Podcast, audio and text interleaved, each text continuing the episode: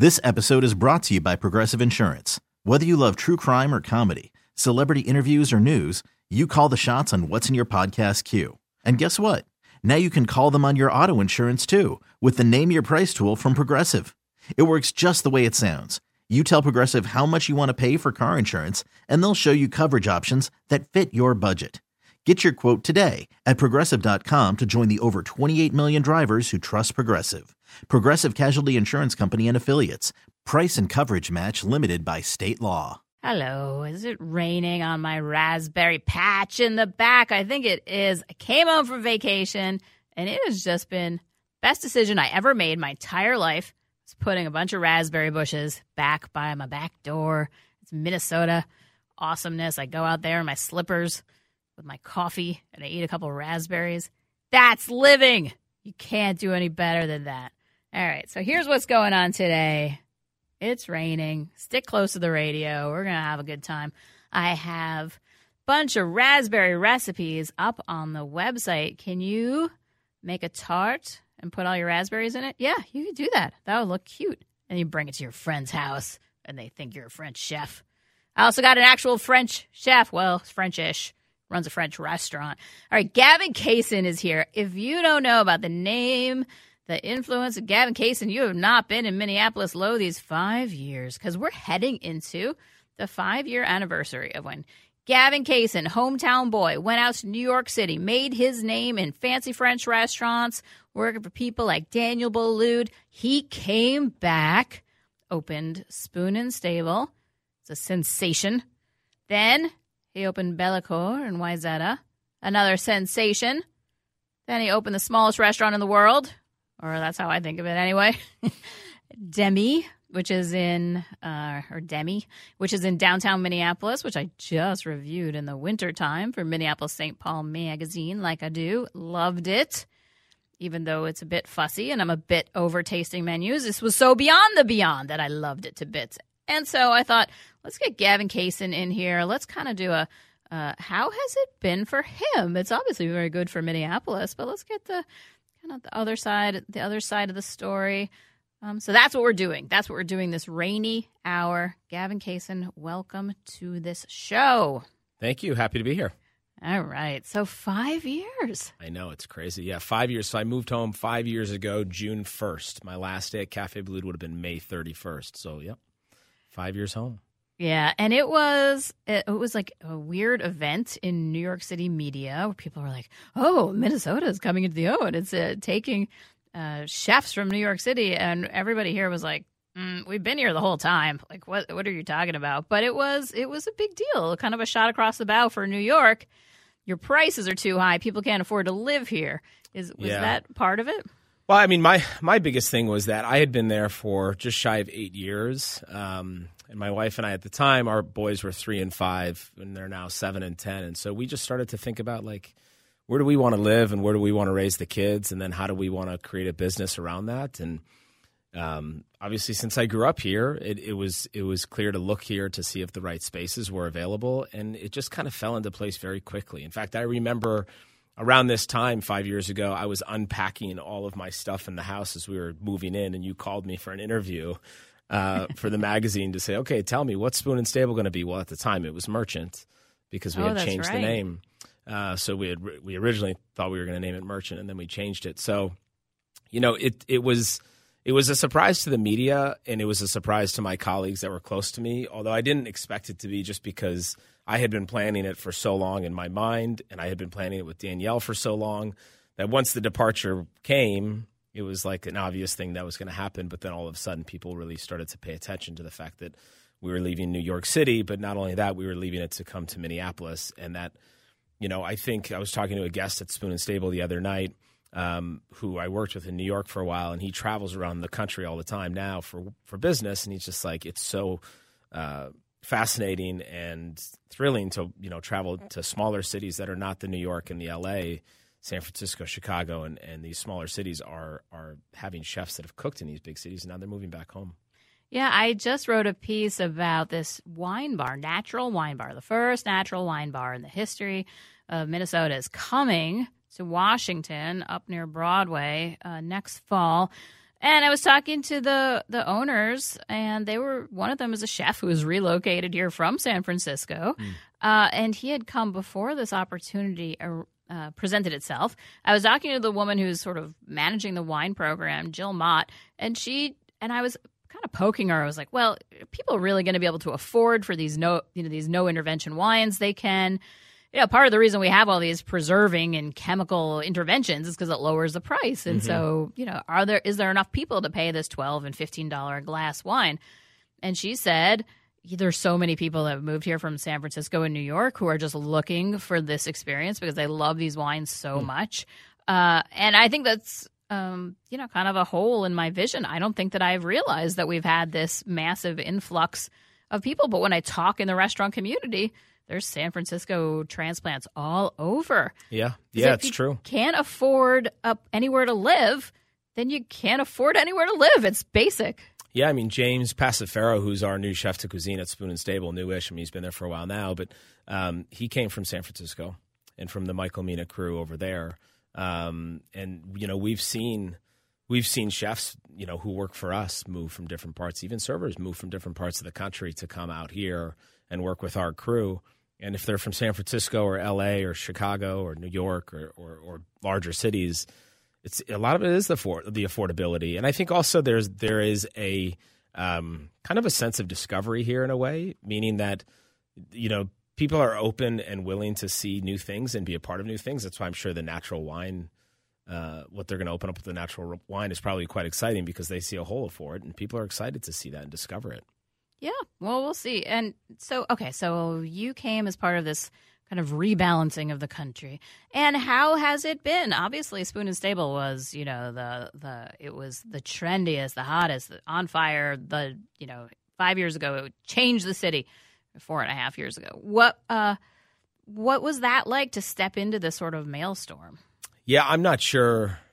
I mean, in hindsight, I'm not sure I could have ever have been ready for what that meant. Um, nor did I anticipate it, expect it, or read much into it at the time. It was just too busy to really even notice that it was happening. Now that I look back on it, I think that what Spoon what Spoon did is it helped um, give people a different way of serving, a different way of cooking. When I came in, I remember having a meeting with all of my cooks and saying, "We're not going to change the way that we train you because we're in Minnesota. You know, don't expect anything to be different from from how I work. I'm going to work exactly the same way I've always done it, and I expect everybody to work the way that that we want you to." Um, and I think that it helped create a lot of that energy and that and that buzz. The restaurant had a ton of energy behind it when it opened, as you said. I mean, it was kind of insane. Um, It was. It was insane. I mean, watching it and then seeing and when I really recognized it is when we started to think about a new restaurant. When we started to think about Bellecour and opening that, one of the conversations that we all had internally was like, okay, well, we cannot expect it to be that same energetic opening that Spoon and Stable was. Like that doesn't happen. You know, you, you do that once, and that's kind of it. So that's done. Um, now you just start start to have to, you know, make some great music after that too, right? So you can't just have the one hit wonder. Um, And did that turn out to be true? Was Bellecour a slower open? I mean, it is Um, far, it is in Wayzata, so it's on the lake. It's farther out of the. It's not doesn't have the population density. yeah, I think I think Bellecour didn't have the same amount of energy that Spoon would have had, just because the expectation. I think what surprised people with Bellecour was that I went to Wayzata to open up a second restaurant. I think that was more of a talking point um, locally. Was that okay? Now he's going to Wayzata, so what does that mean? And that sort of shifted the way people thought. And it was great for the city of Wayzata for us to be able to go there and for us to be able to to to do business in that city.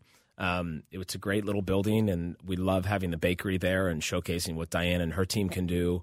Um, and it's been really great for the community. This last weekend, we did Bastille Day. We had a huge party in the parking lot. Uh, the city granted us the permits to make it bigger than we did last year, and it was like two or three times bigger. Uh, we were able to get some great sponsors out of President Cheese and, and, and Nestle Waters, and we could donate funds to Folds of Honor, which was always my goal of Bastille Day, was to create an event that was really for the community, so then we could pay back to the community. Um, and I like that we can do that out there. You know, I wouldn't have the same flexibility necessarily to do it down here. Folds of Honor is So Folds of Honor is, is an organization. The the chap the Minnesota chapter president just lives in Wayzata as well, so it helps give back to families who have been away uh, for service. oh, that's fantastic. Yeah. Okay, so so that was the trajectory, and then Now let's talk about dem. I always want to call it demi, but it's demi, right? Demi, it's a yeah, more, it's a simpler pronunciation. Okay, Yeah. so demi. Demi was a. You always explained to it to me as well. We had this tiny space, so we had to do something. Yeah. That doesn't really make sense to me because what you know, just because you have a tiny space doesn't mean you put a ticketed, you know, 29 million course, uh, you know, it's got a national calling card event space in it for tw- 20 seats. So tell me about that. What was that? Is that like because you want to compete with Thomas Keller and you want to get the San Pellegrino Best 50 Restaurants in the World awards and you want that? Or what was it that made you want to? You want to mm. do that kind of food in a way that you know the the nice thing about the enormous tasting menus i understand is mm. that it allows you to make art in those mm-hmm. spaces you're not requiring someone to want to order you know the octopus you're they're getting the octopus Yeah, I think a part of it is the creativity side of thing. I mean, being at you know watching Spoon evolve in the last five years, we've seen you know the creativity of Spoon evolve, but with that, we also see that there are craveable items that stay on the menu. The pork chop has been on the menu since basically day one. It's this great tamarind glazed pork chop. The garnish might change, but effectively the dish never changes. Bison tartare has been on since day one. Things like that. So, I mean, as a chef, there is a creative um, there's a creative creativity that kind of pulls you and draws you away from that and says, okay, now what else can we do? When we opened up Bell, it was like, how do I cook this beautiful classic comfort French food that I would eat on a weekly, daily basis, whatever it might be, when I can get there.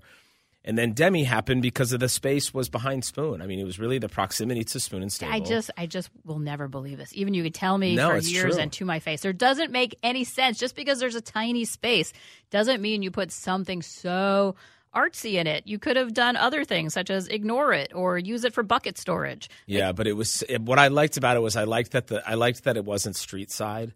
You know, it was kind of pushed back from the street, so it sort of had this this look to it where you had to walk up the street. I mean, think about it. You're building a restaurant. The first thing you talk about is how do we get the, the word of mouth strong enough that when people are walking past, they see the bar full and they walk in. That's why most bars are up by the front window is because you want the guests to see it busy, and so then they look at it and they say, "Well, it must be good because it's busy. Let's go in here." I don't think that's Minnesota culture there because I can think of many bars that are busy that you can't see at all.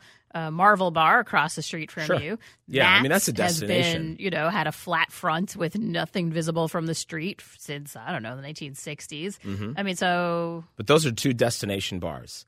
You know, I mean, I'm talking about restaurant bars, not Okay. actual just bars. And you walk, you know, you drive down downtown here, and you drive past just to come to the studio. And the three restaurants I passed, all their bars are street side. So we we tried to look at it and say, how do we build a restaurant where you're you're kind of not looking for walk-in traffic, so to speak, because of the ticket idea and the tasting menu. And so the whole intention of the restaurant was to open up something that would give us a lot of creativity, a lot of freedom, have a lot of fun.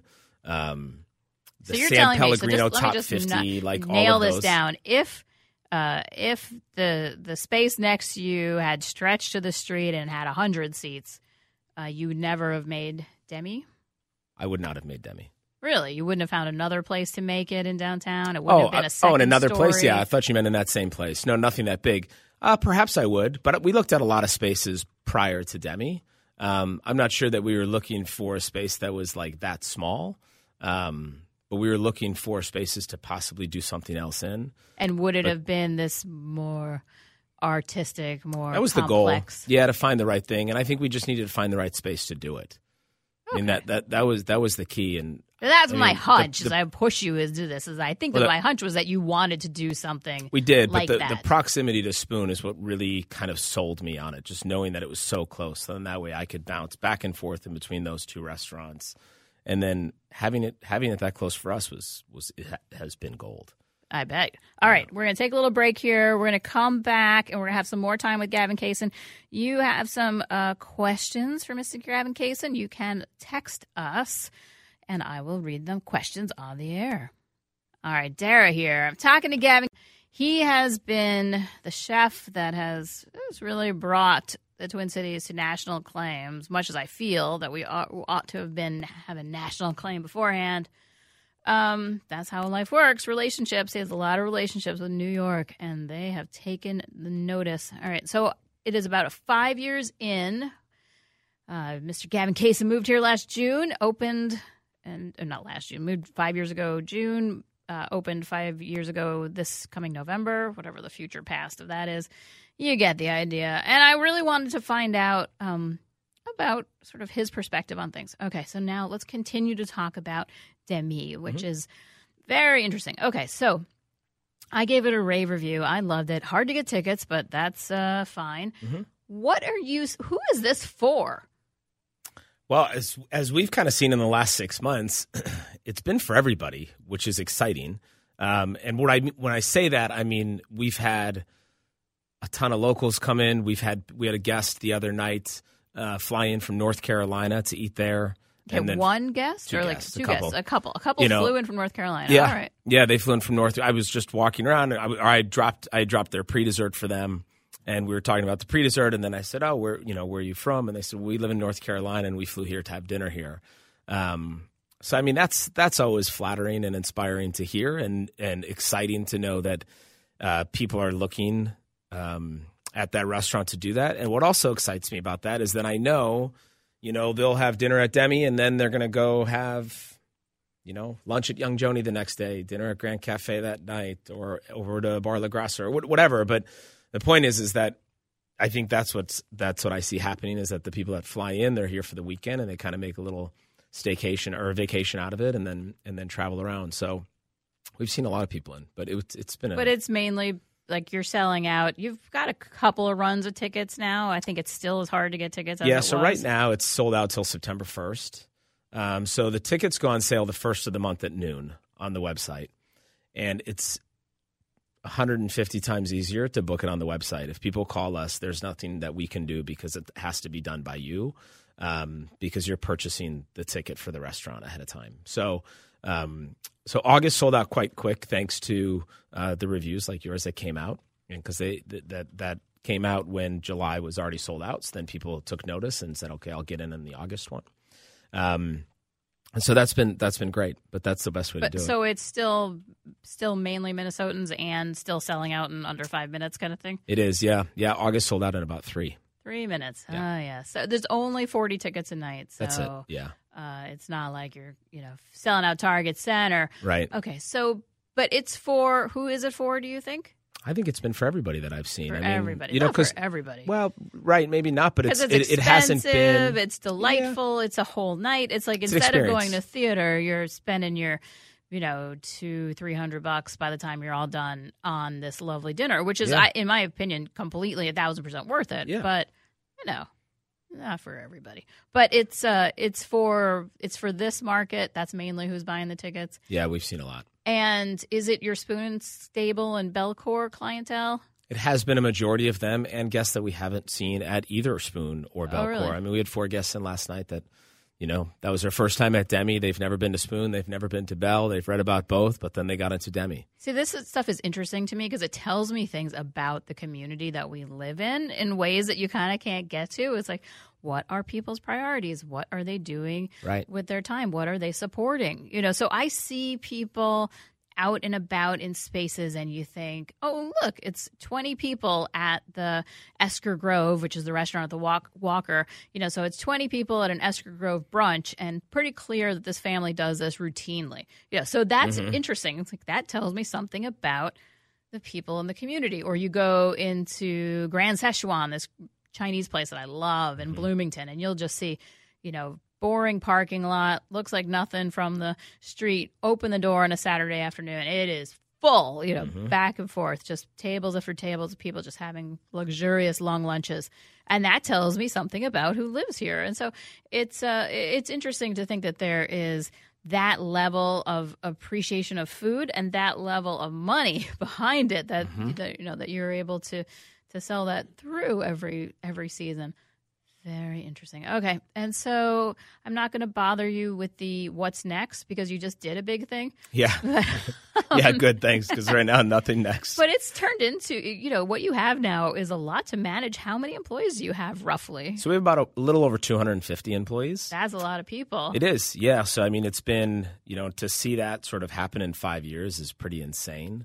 Uh, we just did, uh, we do a thing every year, a de- what we call Development Day Um, so we close the restaurants down and we bring the whole team together. We did it at the Walker Arts Center this year. It's called Nourish. This year was called Nourish. Uh, and we it's about it's a long day. I mean, it's eight hours, but it's like six TED TED talks, you know. And we bring in these great speakers from around the country um, that have all these different perspectives of living and how to live. And it, it, was a really inspiring day. I mean, it was something that I would I would um, it's something that I would recommend to every restaurant group out there because it was it was so awesome to see our team uh, come together and meet each other. Because of course the team at Spoon and Stable might not know everybody, the team at Bellecour uh, or the team at Demi or whatever, because everyone's busy and doing their own thing. So this was a day where we could all get together and hang out, and it was it was really really special. But yeah, over 250 employees, it's pretty crazy. And so, uh, how do you feel about the coming minimum wage increases in the cities? It's going to be intense. I mean, I think it's going to change the way that the restaurant businesses are thought of and created for sure. Um, I think everybody's starting to think about that if they haven't. Are you they're starting to? You know, starting to kind of toy around with restructuring plans or how to make it. Yeah, we're trying to we're trying to dive into all the P and Ls, all the profit and loss statements to try to figure out what makes the most sense. You know, how do you how do you create the same type of experience um, when the minimum wage changes and what does that look like for the team and what does it look like for the current group of employees that you have? I mean we're fortunate to have a great group of people that have been with us since day one of spoon. Um, and so that tells me that they feel financially comfortable where they are and i feel a responsibility to making sure that they continue to feel that way. Um, so figuring out whatever that means with the minimum wage change is going to be is going to be important no doubt about it right, let's talk about some other things. So you got here almost five years ago. I'm kind of curious on your perspective, you know, how your perspective has changed living here. I've kind of noticed that uh, it seems like you've you've accepted that Minnesotans do not eat dinner at 10 o'clock at night. Mm-hmm. Tell me about that. Tell me about what you have learned about Minnesota, which has impacted your restaurant world life? Well, I mean, I think the one thing is that I've learned, which I knew, and probably one of the reasons why I came back was the quality of life, um, and how important that is, and how important that is for family, family life, and things like that. And we practice that in the restaurant group. I mean, if if somebody needs time off for something with their family, we practice that. That's we want you to take that time off. If you have two days off, we don't want you to answer the emails you know, on your two days off, we would like you to be away for those two days and then come back refreshed. So I think that has changed a lot for me because in New York, it's not really the same mentality. Yeah, I was talking um, to David Fhima, who's been a, a, pillar of the restaurant community for a long time, and yeah. he's he's militant about the five on, two off. He just says, you know, I, I don't even want people on the floor. You know, that sixth day, they are useless to me. Yeah. So. Yeah, and most of our team, for the, for the most part, especially in the kitchen, our our goal is to do four days, and then three days off. Because if there are the weeks, which happens, where we need you for an extra day because somebody's on vacation or called out sick or whatever it might be, um, we we feel better about requesting a fifth day, but not feeling okay about requesting a sixth day. Yeah, because then you might have a fall off in service, or you might have someone burst into tears exactly. over the silverware, or yeah. Yeah, it's just it's, like it's just not worth want. it, you know. so, you know, that's that has been that has been a pleasant um, confirmation of what I thought it would be like when moving back home for sure. Um, also, just watching the restaurant scene change pretty dynamically in the last five years because, and I only say five years because that's when I've been home. I watched it change when I was not here too. Um, but of course, being so immersed in it now, you know, you see it change even more and more and more. So it's it's been fun to watch that dynamic change. It makes me sad when I see places like Marla's Caribbean Kitchen close down, though, which is a restaurant that I've always loved and think is a great um, was a great staple to the community, but just not one that people really knew about. So, I mean, if there's one thing that I'd love to see change, I have a long story that you have to read, and everybody's got to read about her older brother, Harry Singh. Oh, I read it. You read yeah, that It just came out. Whoa. Yeah, it was yeah, in the burger. It was in the burger one. Yeah, yeah I just read it. I, I, didn't even think people subscribers had that yet. Yes. Yeah. See. Yeah, it was great. Thank you. Thank yeah. you. Yeah, that's the kind of thing I kind of want to get everybody into Harry Singh's before that closes because it's like you know, the writing's on the wall. He, he, said that his last, his landlord told him her last offer for his building was two and a half million dollars, and everyone has their price, you yeah. know. And he's, um, you know, he's been a treasure in this community for thirty odd years, and and that's we're going to lose the knowledge of how to do that stuff. He learned to cook over, you know, wood fire in the Mhm. backyard. Like we're not going to know how to do that. That Right. uh, and so that makes me sad. Anyway, people should go to Harry's before um, before the march of time takes uh, Harry's from us as well. But I think that that's an interesting part about this market that I that that I'd love to see improve a little bit too is that you know the focus is always on what's new, right? Which it has to be for for a lot so of much. a lot of what the publications are, and because of social media, it's it's very quick and it's easy. I was talking to a guest the other night, and he had said to me, um, you know, yeah, whenever a restaurant is like five years old, you know, maybe it's too old, then and you sort of move on. And I'm like, five years, I'm like five years is not old in a restaurant world, you know. I mean, do you know how many restaurants fail before they even get to five years? Once you hit five, you're like, oh my god, that's great. We finally hit this milestone. Let's continue to go. Um, you know, and and and I just I, I always wonder like how do you continue to do that? How do you continue to keep the energy alive, keep people excited, keep the food going that's that's fun and delicious, but a lot of it is consistency. It has to be consistent. I was at French Laundry's 25 year anniversary party a couple of weeks ago celebrating that. Think about that restaurant's been around for 25 years and it still sells out within minutes, 2 months in advance or maybe even more. I don't even know how how much in advance they do it, but um, it's pretty remarkable to think that that's been around for 25 years and still so heavily celebrated. You know, it's I think going back and Do you think those are now turning into kind of bucket life list things? You know, people think, oh, Yeah, I do. in my existence, I want to get to French Laundry, I want to Yeah. get to Alinea, I want to get to. I've always, I've never been to Arpege. That's been on my life Yeah. list that I don't seem to ever get to. Yeah, that's actually that's a great perspective. I never thought about it that way, but I think you're 100% right. When I talk to guests, that's what they always say like I have to get to French Laundry at least once. You know, and I'm like, go twice. Yeah. You know, I mean, it's it's amazing. I mean, you you know, go for lunch and then go for dinner. It's two completely Not different on the same day. Don't go on the same day. You You'll won't be, be able full. to. You can't stomach that. All right. Well, I just could talk to you for 100 hours. Gavin Kaysen, thank you for giving me your busy Saturday before you go on vacation. I hope you get all the good beach time with your kids you. and uh, come back refreshed. And uh, thank you for everything you've given to this community. My pleasure. Thanks so much. All right. When we come back, we're going to talk raspberries, raspberries in the backyard, raspberries at the farmer's market, raspberries on your tart, raspberries in your pie, raspberries in your cocktails. We're going crazy, hog wild for raspberries this week when we come back. Dara here. I felt like we were to have some breaking news of the raspberries. They're wet if they're getting rained on. That's my breaking news with the raspberries right now. All right. Did you go to the farmer's market this week? Did you see just pints and pints of raspberries? Did you buy them all and then not know what you're to do? No, you probably have your your favorite recipe, but whatever. Let's just say theoretically, the sound of my voice makes you think I'm going to go to the farmers market tomorrow, get myself a pint, couple of pints of raspberries, then I'm going to make everything because you got to live large in July. That's very important. Here are the recipes that are up at WCCORadio.com right now, including you love Beth Dooley, right? We've had her on the show a few times. She's got a raspberry jam recipe that doesn't cook the berries. You're not just dumping them in a pot and boiling them away, which is fine, but they taste boiled. She's got a put them in a low temperature oven and you're dehydrating them a bit, but you're not cooking them, so they still taste really fresh. Um, friend, uh, I saw a recipe online. Um, somebody was talking this week about uh, uh, doing this in your backyard with the sun. So you put all of your berries on the on cookie sheets in the sun.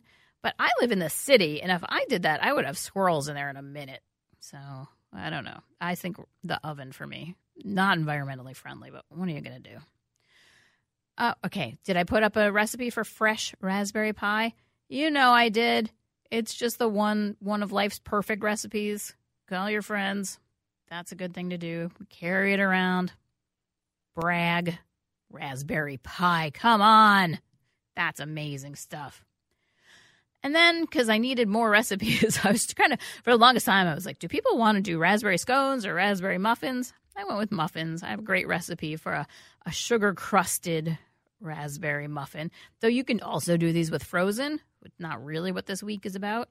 Okay, back to what this week is about.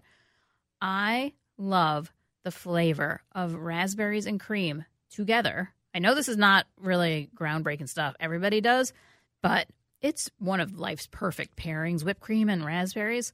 So I found a raspberry cream tart where you're taking whipped cream and mascarpone eh, cheese and just making a, a very light base and then you can put the berries in. And if you're really fussy, you can sit there and make a perfect pattern. And you should because you only get a couple raspberry in season weeks all year. So good. All right. And then because you need a drink after a week we've had, I have a recipe for the Florodora. The Florodora was one of those pre prohibition cocktails, an American classic. It's gin, ginger ale, lime, raspberries. Put the raspberries in the glass first and you smash them, you muddle them. You can, in fact, use the raspberries that don't look too hot from the bush for this project. And that is how you have a cocktail party in raspberry season. All right, we come back. To get to your questions. You can ask me anything. You can text us, and I will answer them when we come back. All right, Dara here. I have somebody on Twitter, where I am at the Dear Dara, has told me that I am doing my raspberry and wrong, and I need to make what is called a Victoria sandwich. It's the ultimate English sponge cake, and then you put raspberry jam in the middle. So, yeah, that sounds good. You should do that. And you should invite me over. Good times. All right, so other questions I have had. Uh, let's see this week. Um, got a question of what is natural wine? You know, that's a great question. Okay, so natural wine is, you know, people kind of think about natural wine as having as few modern technological interventions as possible. So, no, if you go into a modern wine laboratory, there's a lot of things they can do to make things taste better. They have special filters.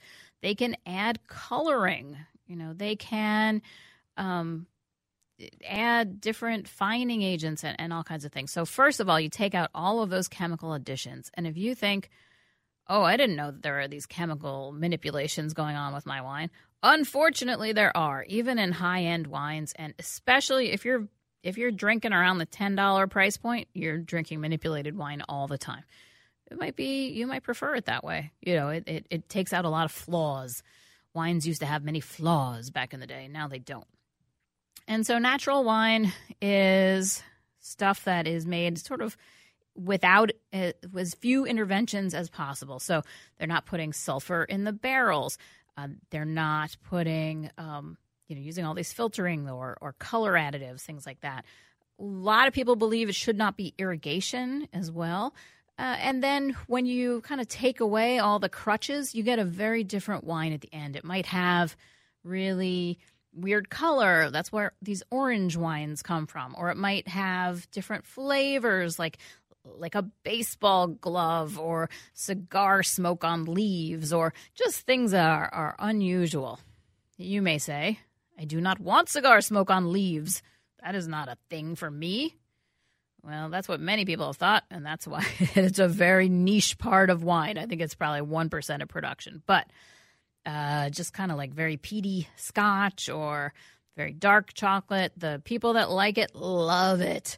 And so the natural wine uh, universe is is getting more and more powerful because the people that love it love it to bits if you want to try some right now, you're like, I can't wait for this wine bar, which will be called Bar Brava. It's kind of a generic name to my mind. But anyway, Bar Brava is supposed to open in the fall. Uh, I wrote about it at mspmag.com. If you're thinking, I can't wait for Bar Brava to open, there's a wine shop in town called Henry and Son. Henry and Son has the natural wine selection. That's that's where you go to get that kind of stuff. If you're thinking, I want weird things to drink, Go to Henry and Son and ask them. They'll hook you up. Um, all right. That'd be a Chad Harmon fan. Wants to know if, if jelly rolls are overrated. My friend, no one ever talks to me about jelly rolls. I the la- the only time anyone's ever talked to me about jelly rolls is I was down in uh, the Bahamas where they love them. So I would say underrated. You make a good jelly, then you roll it up in a cake. That's that's underrated.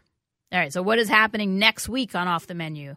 Why, Eric Sannerud from Mighty Axe Hops is coming on. We're going to talk about what he has experienced now that he has a bunch of years under his belt growing hops in Minnesota. Do they really taste different and, you know, hopefully better? Do they taste better in some useful way than the hops that grow in Germany or the ones that grow in Washington state? We will find out. All right, so till then, may the road you walk be as smooth as jelly, but not not nearly so sticky. And I will meet you here next week on Off the Menu. This episode is brought to you by Progressive Insurance. Whether you love true crime or comedy, celebrity interviews or news, you call the shots on what's in your podcast queue. And guess what? Now you can call them on your auto insurance too with the Name Your Price tool from Progressive. It works just the way it sounds. You tell Progressive how much you want to pay for car insurance, and they'll show you coverage options that fit your budget. Get your quote today at progressive.com to join the over 28 million drivers who trust Progressive. Progressive Casualty Insurance Company and Affiliates. Price and coverage match limited by state law.